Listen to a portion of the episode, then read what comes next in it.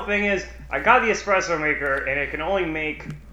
I think it can only make six cups at a time, but I guess it could make less. But I don't know the right ratio. I only know I'll make six. So I have six cups of espresso in the morning, instead of a cup of coffee in the morning, and then I have another cup of coffee in the afternoon, uh, and then I can't sleep at night. But I do the espresso all the way in the morning, and I do have another cup of coffee. So I think that maybe it's probably not the espresso. Yeah, and with me, I also have that problem where I am just up late at night in this new year thinking what are what are where are we going with the Mandalorian? Uh-huh. What what direction is And what's that? Oh, sorry. Yeah, Star Wars. Yep. Mm-hmm. Yeah, Star what Wars. What how can we where are we moving forward from this? What are my Yeah. big takeaways from this? That's I, I think we're in the same spot. Um, yeah. in terms of staying up at late um, Well, due I am to in bed. in bed I just can't uh, go with the covers tucked in, nice and Well, nice don't and cozy. That's the danger zone. I don't want to be tucked in in case uh, somebody comes at me. I want to be loose. so I wanna be sad. able to attack. Yeah, that's so sad. But that's Uh, that's the that's the life. I think of it you know. more as yeah, you know, knowing how many outlets are in a room and you know, quickest path of escape, things like that. Check your corners. Boys. Pedro boys. Chapter eight. Wrapping this up real good, Pete. Before we get into the season finale of The Mandalorian, I have two items here.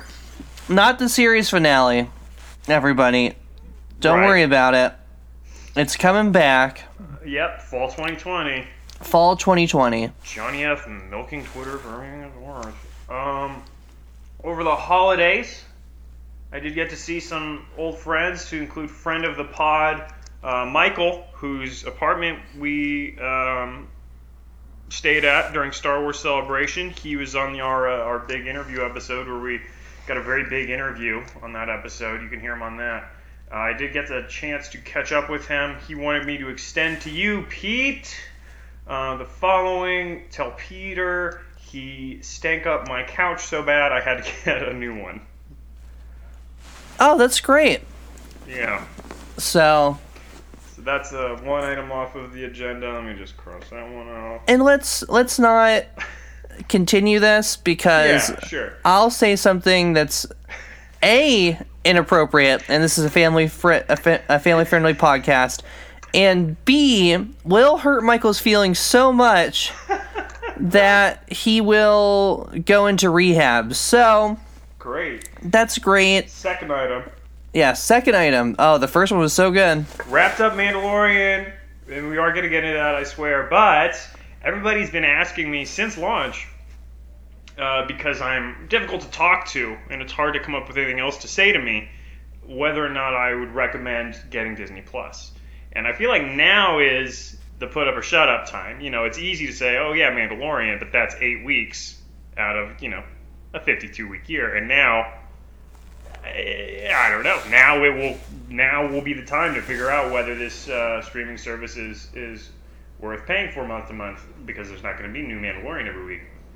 What I was going to ask you, Pete, is are there have you been watching anything else on Disney Plus that our list that you'd recommend to our listeners now that Mandalorian is done? Well, I think this conversation is a little premature because, Josh, I think you and I are both people that are not paying for Disney Plus for the first year. Sure. Yeah, we have Verizon. So the financial cost, like this is just like uh, That's free, not sh- right? So for for me, people who don't have Verizon. for me, the it's it's just a free cost. I'm not even thinking of it as a burden on myself. Yeah, That is be- more a question about recommendations of other stuff on Disney Plus than it is That- uh, fiscal analysis of the streaming platform. That being said, I have consumed Star Wars Rebels. Oh, that's right. Yep. Yep. I used it to watch all of the movies beforehand. yeah. And then the venturing I have done past Star Wars the Jeff Goldblum stuff is my Buddy, dad hated That's it. I was gonna. My dad was like, "Wow, what a loser." And then That show is the best. and I got super depressed by watching Encore, which is a show that takes people that were in a high school mu- musical like 15 years ago, 30 years ago, and has Uh-huh. them reenact it with all of their friends. Hmm. But And that made Uh, you sad. yeah, because people that did high school musicals, their lives didn't get better after high school. Mm. So it's like As opposed to people who did not. Yeah. So it is very, very depressing, and they don't sugarcoat it at all. Hmm. Like it's it's real bad. So I can only watch that a little bit. But other than that, I'm sure there's stuff on there that's okay. I think Jeff Goldblum's show is fantastic. I have been watching it. I have this week off. I've been watching it every morning with my six cups of espresso. Now I'm all caught up, but there are more than eight episodes. And this week there's going to be an episode on coffee, and I'm very excited for it. But after that's over, I don't know. But then we got Clone Wars coming and stuff like that. And yeah, I mean it. I have all Clone Wars and Rebels on Blu-ray already, so I shot myself in the foot there. But I I, I suspect a lot of people now Mandalorian is over may be finding themselves discovering Rebels and Clone Wars, particularly with that last shot. Um, so yeah, you want to you want to get into it? I don't remember the name of this episode. I just remember it's chapter eight. Redemption. Ah, of course, of Mhm. course, of course, of course. So the official description of this episode is the Mandalorian comes face to face with an unexpected enemy. So, Which isn't necessarily true, because given the immediate cliffhanger leading into this, is the most expected enemy. Don't call Yeah. it Esposito, yeah, I mean, but you know. he didn't know, he didn't know Moff Gideon was still alive though. Or they all thought Moff Gideon was dead apparently and executed for war crimes. Right. which is just true. like who did they kill then if they didn't kill Moff Gideon? Mm-hmm. And what is capital punishment in the New Republic? Yeah. But these are questions we're never going to have answered. No. Well, and you know, who was it? The New Republic that executed him, or some Mandalorian remnant? Because it sounds like something did go poorly for Mandalore there. Who knows? Yeah, but we, we pick off in the pick up in the immediate aftermath of the cliffhanger here. This episode was de- directed by Taika Waititi, which I think is is fairly abundantly clear in the uh, terrific opening we get here with these two scout troopers. Jason Sudeikis and Adam Pally. I don't know that they actually played the troopers, but they voiced them. Uh, got a kind of extended comedic intro here. Um, Jason Sudeikis just flushing his career down the toilet by Yeah. punching, punching Baby Yoda. He'll Well, they never they both again. they both punch Baby Yoda. do they? Okay. hmm Now, I don't think Jason Sudeikis, Sudeikis has social media because I was trying to find him to yell at him and Uh, I couldn't find it, so I had to go to his wife's account and then ask his wife why his her husband did that. Yeah. Um, I was having a conversation with a mutual friend of ours who was on the podcast before, our relationship expert Tom, and he said that he was actually disappointed in this um, scene because he thinks that it was trying to humanize the stormtroopers. This scene was. And then they brutally murdered Adam Pally and Jason Sudeikis which hmm I can kind of see where he's coming from, but I also don't think that this show is very deep and that this is literally just a funny scene and then you get an immediate payoff after they hit somebody that you have learned to love and then they m- brutally murder the two people that hurt baby little Yanni. Yeah, I mean, I think just from a greater view of the Star Wars universe, I've always been interested in like Rebels and Clone Wars in particular. We'll go into it in vague ways like this of creating a disparity between the Army of the Republic, the Clone Army, and the Stormtrooper Army, and you know the different stock that they're working with, and the idea that that stormtroopers are just sort of rank and file folks. I mean, like you see Han Solo join out of desperation, and like that. This is a, a grand military force of technological terror, but it is manned by just whoever, and that is you know one of the defining characteristics of the military might of the Empire, I think. And so I enjoyed this scene. I like how upset Bill Burr gets about being called a stormtrooper. Um, I think it just flushes out the fact that no stormtroopers ever shot anyone. We get a similar kind of nod in, in the last week's episode of Resistance when Neeku has a line about I've never seen stormtrooper armor protect anyone from anything. You know, I, I, I like poking fun at it. Um, I also, yeah, I liked I liked the scene quite a bit, and I mean, I'm just happy they brought the IG droid back for as small amount of time as it is. Yeah, um, the nursing droid. Uh, and I, I'd be curious how it plays if you watch these two, last two episodes back to back, like boom, boom in one stretch. Because I mean, this is mm, arguably the most comedic the show has been, and it immediately follows up the most uh, tragic the show has been with Kuiil's death at the end of the Mhm. last episode. Yeah, So it is a bit of um, a palate cleanser. Interesting, interesting choice in putting it there, but I enjoyed it. Uh, and then we follow up with our intrepid heroes stuck where they were before um, in that bar with the windows blown out. And Juan Carlos Bazillo comes up and says, Oh, um, my weapon I'm going to use on you while you're trapped here is this massive exposition bomb where I know everything about everyone, and I am going to reveal all of that right now. Uh, which was cool. Uh, it was nice to verify that Pedro Pascal did, in fact, reveal the name of his character like the day after The Mandalorian came out. yeah, that's pretty funny. I think people just Uh. didn't believe him because the name is so dumb. yeah.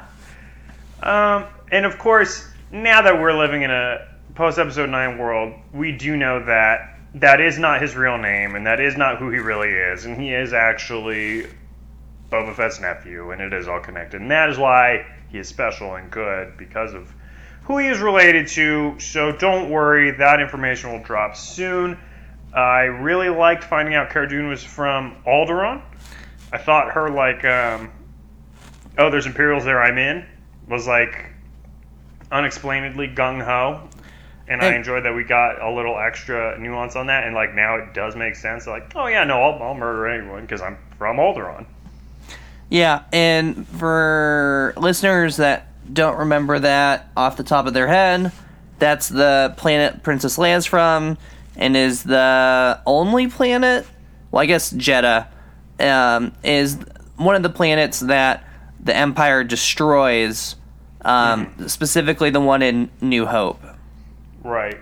Um, interesting because my girlfriend Kristen reminded me Alderaan is not supposed to have a military, or at least what Leia tells Tarkin before he blows it up. So they're peaceful; they have no military presence. So I mean, that just makes Cara Dune's character all the more interesting. You know, she's from a peaceful planet, a passive planet, not militaristic planet, and you know, how do you react to your entire world being blown up in five seconds?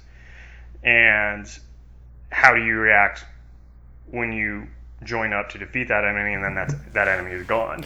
Well, in the le- I, I think paints a really compelling picture of that character. Well, in Legends, they also have some people. Eh, they explain that yes, it is a peaceful world, but that doesn't mean that people aren't cons- haven't conscripted themselves into the Empire. So there are people from Alderaan that are in the um, that are stormtroopers, and then Yeah. when they find out their planet's been exploded, they go absolutely berserk. Um, I'm sure that we'll get this through a comic at some point. Um, that like she was a teacher or she worked in the Peace Corps or something, and then she finds that out and then like murders every stormtrooper that's near her, and she's like, "I'm pretty good at this," and then just continues. So Yeah. That was I hope- cool. uh, I hope you're not the one to write that comic. Oh, all right. We're just being extra vicious today. I'm really Oh, God. No. Oh, she's like a teacher or whatever. all right and mocking me. So uh, we also have Greef Karga explained a little Yeah, what bit. info did he, we divulge on him? He is I a think- disgraced magistrate, Okay. and then um, we get the huge reveal that further complicates Mandalorian. Does not help at all. That um, the Mando is a Mandalorian, but he was not born on Mandalore, Right. and that Mandalorian is not a race, which does not make sense. It is a creed. And then Yeah. Greef Karga's like- Legends. then Greef Karga's like, wrong movie. I'm Creed. Mm-hmm. Mm-hmm. I'm I'm I'm Apollo Creed. Shut up. And then they just move on from there. Yeah. So Uh, it does. It does introduce an interesting fold because, I mean, we've we've had the Mandalorian culture established in in Clone Wars and Rebels, and it, by all accounts in those shows, is a race or it's a planet populated with people who consider themselves Mandalorians, and they're not all warriors. Um, so I, I and you know, a lot of the things I've spoken with people who had um, trepidation about some of the stuff introduced in this episode, but knowing that Dave Filoni's behind it, I, you know, I have all the trust in him that he will um, take care to make sure everything adds up. But it is it is interesting that you know he does drop that it's not a racist creed. Is he just speaking to his own relationship with that identifier? That he, the Mandalorian, is not a Mandalorian through race but through creed? Is he talking about it at large? And is this a recent development after the purge that they keep dancing around, where clearly Mandalore was uh, beat up real good by the Empire for, as the client says, resisting their expansion? And is it is it something like in the in the post purge world where perhaps they no longer have a home world? Did it evolve into a culture? well, uh, they also do a a flashback. Yes. And Yes, they do. in the flashback what Death Watch. Death baby, Watch is the one that rescues them. Who is a, a Mandalorian extremist group in the Clone Wars era. If you haven't seen that show, the planet Mandalore is a pacifist planet. It's an unallied planet. It is not on either end of the war. And their leadership is like, no, we're leaving our warfaring ways behind. But there is an extremist sect of Mandalorians during that time, led by Pre Vizsla, voiced by Jon Favreau. Uh, and they're, you know, they, they are trying to keep Mandalorian warrior ways uh, intact. And that is who shows up to save D- Din Djarik, whoever his name is. Uh, and they have the they have the sigil. That's the identifier there. It kind of looks like an M or a W Mhm. or whatever it is. That's their Neato Death Watch logo. It's no Po Boys logo, but it is. You know, I worked. I knew who they were. Mm-hmm. Well, part of me is like, is his stupid Korean and the whole not taking your helmet off something that was created afterwards as a survival tactic? Right. That's sort of what I'm leaning towards. Because that has to be the only explanation that makes sense, since Yeah. members of Death Watch, like dumb Jon Favreau, shows his stupid face Yeah, he's showing his alt right haircut way before alt right haircuts were a thing. And then- left and right. his squeeze Bo Katan, she shows her helmet, mm. her face all the time. Oh yeah, Yeah. So, it Well, and I mean, Star Wars Rebels, one of the primary cast members is a Mandalorian yeah, and then whose helmet is. in Star Wars Rebels Constantly when they off. have the Mandalorian episodes, all of those other Mandalorians show their helmets too. Right. because that would be so Yeah. boring in cart in a cartoon form to just have them all never show their faces. Yeah, I, I do. I think it is. Um, yeah, some sort of reaction to whatever uh, horrible events took place. This purge that they're they're referring to, uh, di- divulging the Mandalorian's name, Jarek, whatever it is, uh, tips the Mandalorian off as to who this person is. Giancarlo Esposito's character, Moff Gideon, as I said, they thought he was executed for war crimes. Uh, the Mandalorian reveals that he was an ISB agent I believe he says on Mandalore. ISB, Internal uh, Imperial Security Bureau agent Kallus from Rebels was an ISB agent, um, and that guy with the fluffy white mustache in A New Hope boardroom, Yularen, he's an ISB agent. So that's what that is. Uh, they're sort of internal affairs estate people. They're like they're like or, you know. And they police themselves. So Mhm. they're the ones in charge of if there is like the loyalty officers are under the ISB. If there is a defection, they're the one that's kind of in charge of that. They're also the hunters as well. So they're the ones hunt like the Inquisitors were hunting the Jedi, and then the ISB were hunting the rebels. And then if they saw a Jedi, they would tell the Inquisitors. Right, right, right. So, um, the Mandalorian knows that that's who that is because that's the only place that his name exists is in the in the records on Mandalore or something like that. So everybody knows who everybody is. They get a sort of you have till sundown thing. Uh, enter big giant action sequence. The nurse droid shows up with the little child.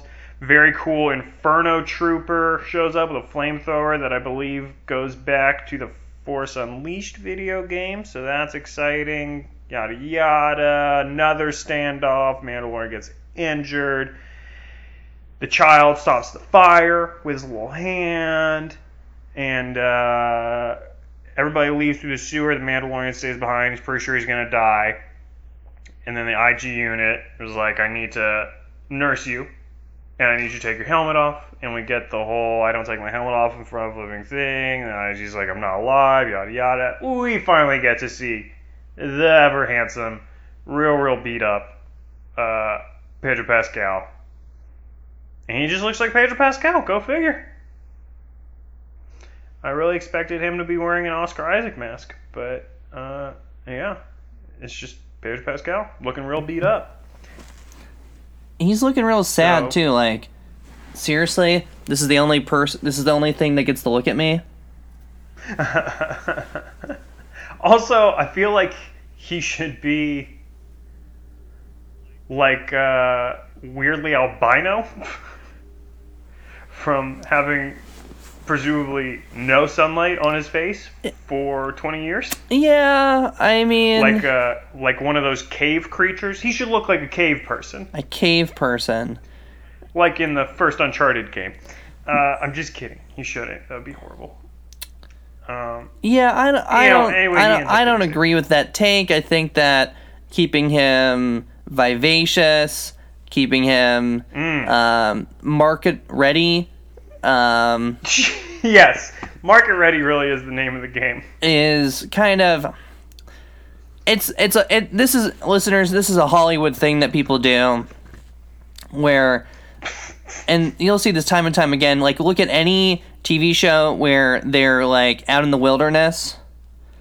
Um, think Lost, for example. They don't have showers, right? Like when they are able to bathe, they do that as a like a love scene. And yet all of them look like their hair is completely fine that they're bathing on a normal basis. That you just have to kind of dispel belief a little bit in terms of that. And Sure. the, the mandalorian team is at, taika is asking us hey i know this doesn't make sense 100% but just kind of roll with it. We're going to move on from there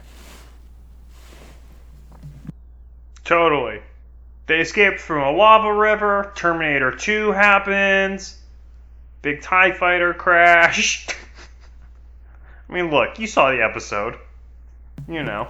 You know. Wow. So you were pretty down on this episode No, I like because like the IG stuff where he's like any value added where he's in- connected in to- where, he- where he's connected.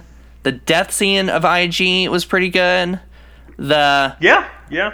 um, comedy where Greef Karga's like, "Do the hand thing," and then little Yanni just waves at him. that was real good. Um, that was real. that good. was hilarious. And then the fight scene between um, Greef Karga, uh, sorry, between Gideon and Mando was Yes. Oh, we totally skipped the whole part where he finds the Mandalorian enclave and the armor is still there. yeah. And then there's And she gives jetpack a sigil. Pete, I told you I'm on schedule, buddy. and on top of that, he has his own clan now. Clan of two. But they don't tell him what the I I assume it's his last name. So Clan J- Jajara. Because they do the clans by their last names.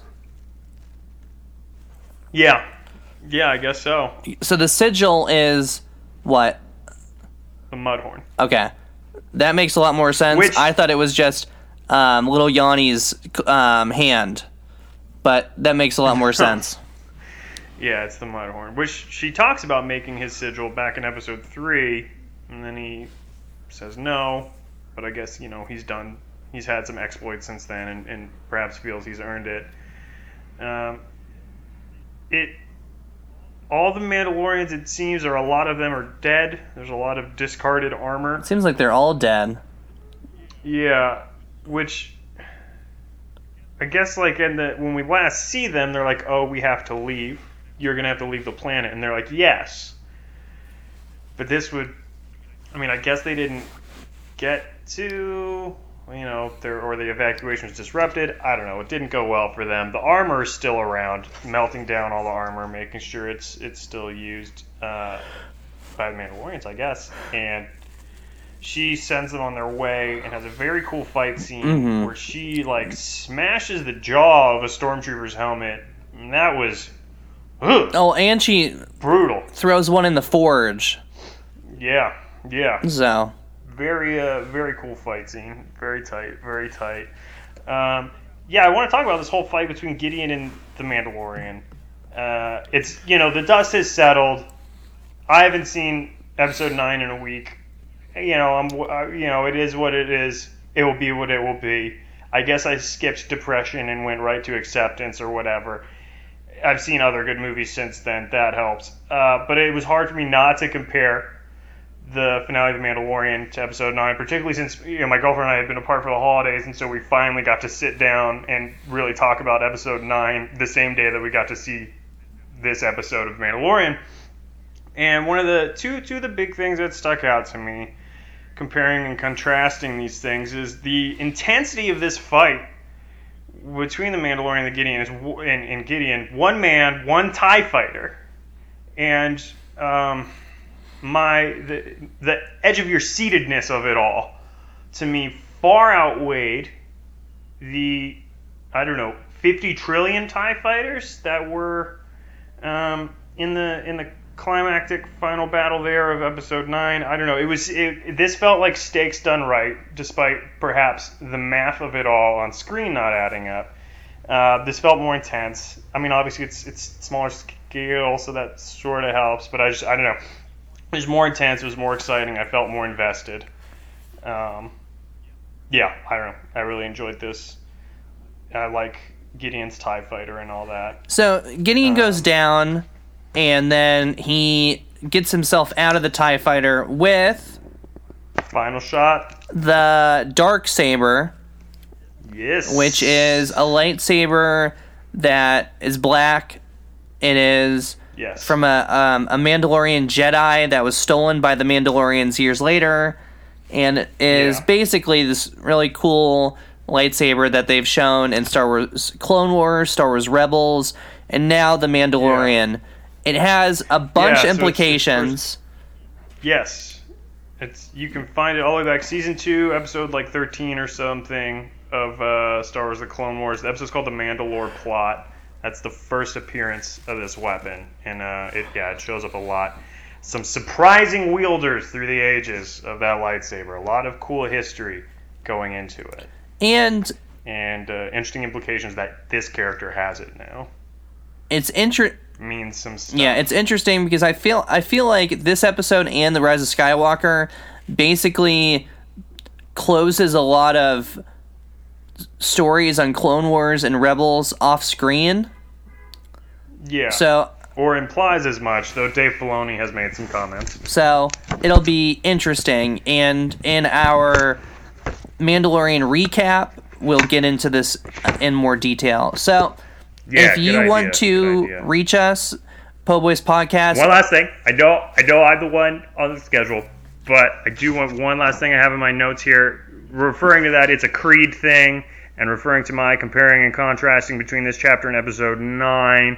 I will say when the Mandalorian says it's a creed, to me that is uh, indicative of the opposite sentiment that episode nine conveys. And when he says that, it's very Edge of Spider Verse that whole movie, the kind of basis of it is the main character saying anyone can wear the mask and anyone can be Spider-Man, and the whole it's a Creed thing sort of feels a bit like that in that it's you know this isn't a race, this isn't a genetic thing, this is a lifestyle lead. You can be the Mandalorian, anyone can be the Mandalorian, anyone can wear the mask, uh, and it is a a welcome return to um, what I thought was perhaps a theme in the Star Wars sequel trilogy, and that was taken away from us. But and we Okay, and we can get into that in more detail yes, later.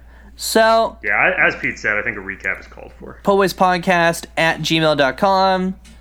At Poboys Podcast is our Twitter handle. We will have one more episode of Pager Boys, and then we will come back in the fall, which is what Jon Favreau announced with some ugly, um, like dog. Um, I yeah, Gamorrean guard. But it was like a, it was like it was like a like a man-sized Gamorrean guard, which is weird Yeah, it was weird. but he's a weird guy, and in 2020 he will get his comeuppance. See ya.